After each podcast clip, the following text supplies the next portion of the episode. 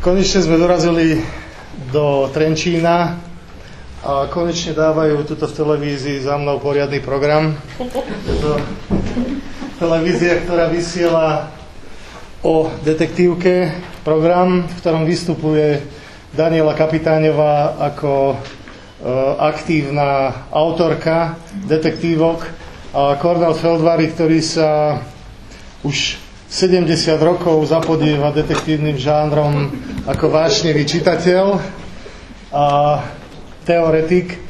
Podarilo sa mu po dlhomesačnej, musím to priznať, že to bol naozaj akože na, naozaj dlhá práca, dlhé čakanie z, z mojej strany ako vydavateľa dodal rukopis knihy, ktorá je v podstate prvou veľkou monografiou o detektívke ako o žánri, pretože bolo tu niekoľko pokusov, ale e, pre mňa osobne, ktorý som čítal detektívky, poznám ich, ale e, teoreticky sa s nimi nezapodievam, tak čítanie tejto knižky prinášalo priam detektívny zážitok, pretože niekedy tá poenta prišla až nakoniec a veľmi nečakane.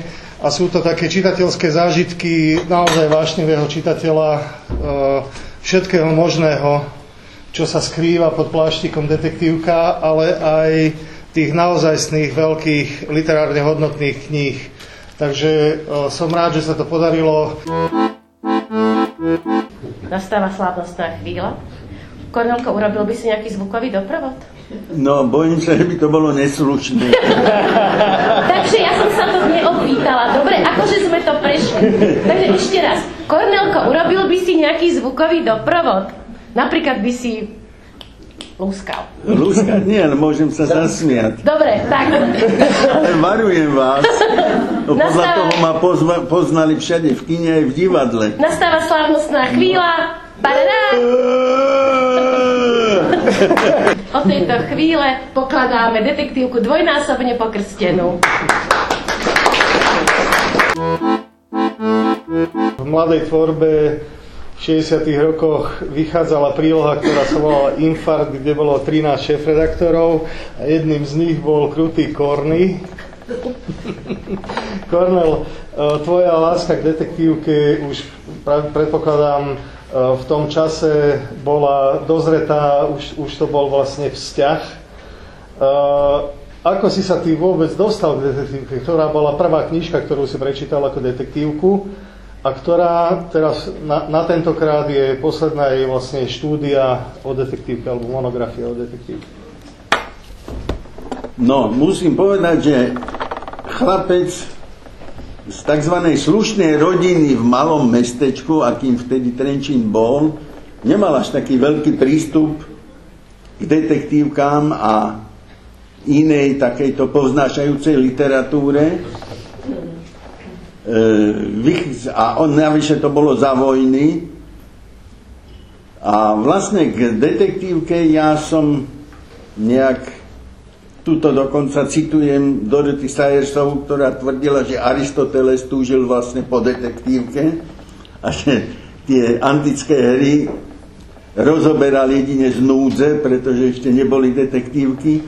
Tak ja som cítil napríklad, keď som čítal také akože študentské romány, že hrdinovia 3. A a podobné, také, kde sa odohrávali, odohrávali isté také však na úrovni školákov, či ja viem, že krádeže a podobne, kde sa potom pátralo. Cítil som, že toto je zaujímavé, svojím spôsobom zrušujúce, ale bol by som rád, keď som sa bol, mal možnosť stretnúť s niečím takým v literatúre, ktorú som obľúboval, a to boli indiánky, pretože som omylom dostal predčasne Jamesa Fenimora Coopera prvú knihu ešte ako prvák na ľudovej a od tých čias som v podstate nečítal romány, ne, rozprávky, iba ešte tak tieto študentské romány a hľadal som takúto podobnú literatúru a za vojny, keď tu české knihy neboli, keď bol problém dostať sa k českým knihám,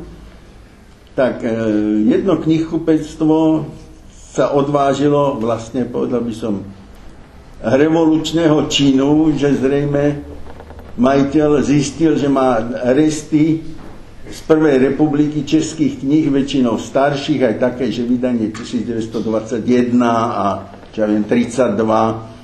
Čiže knihy staršie odo mňa, alebo v najlepšom prípade v mojom veku, teda ešte školopovinnom vtedy, no a vyložil, vyložil celý výklad takými rozličnými českými knihami, čo nemuselo vtedy ani tak dobre skončiť, ale našťastie to skončilo tak, že ja som si prerátal svoje skromné vreckové a zistil som, že na nejaké tie knižočky a prípadne zošitými z peniaze ostávajú.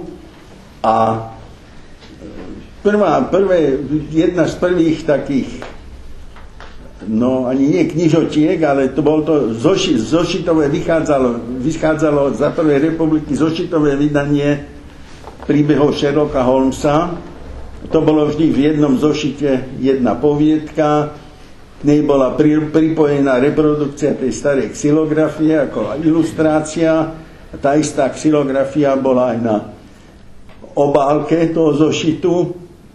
Vyzeralo to dosť tak ponúro a také už zrejme aj, aj zub času na tom zapracoval, aj tie farby zrejme vtedy neboli bohvie ako žiarivé, tak pôsobilo na mňa aj trocha deprimujúce, ale už som niekde počul Sherlock Holmes, tak prvá kniha, ktorú som, tá prvá detektívka, ktorú som čítal, bol Doylov Řecký tlumočník, bolo to taký no, jemne staročeský preklad, ale naplne ma ani nie, že vzrušením a napätím, ale ten, e, tá, tá poviedka úplne zmenila, alebo prevrátila moje také čitateľské hodnoty a čitateľské návyky, pretože prvý raz som videl, že, e, že svet vlastne, že to nie je len dobrodružstvo také, že dobrý proti zlým a a čo ja viem, slávne víťazstva tých hrdinov. Kúpou tejto knihy získavate mimoriadný bonus, tri neznáme prípady Sherlocka Holmesa gratis na vnútornej strane prebalu. Tak ten vnútor, tá vnútorná strana prebalu vyzerá takto. A tu sú naozaj tri poviedky, nie síce ako zošitové vydanie, ale určite, určite sa uh, dosť zapotíte, keď príjete na to, že o čo, o čo v tých poviedkach ide. Takže od to čitateľa... si najlepšiu reklamu teraz.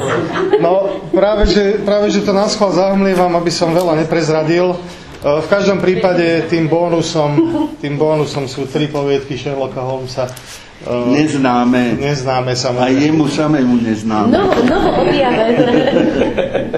Takže vlastne e, z nadšeného čitateľa sa neskôr stáva teoretik.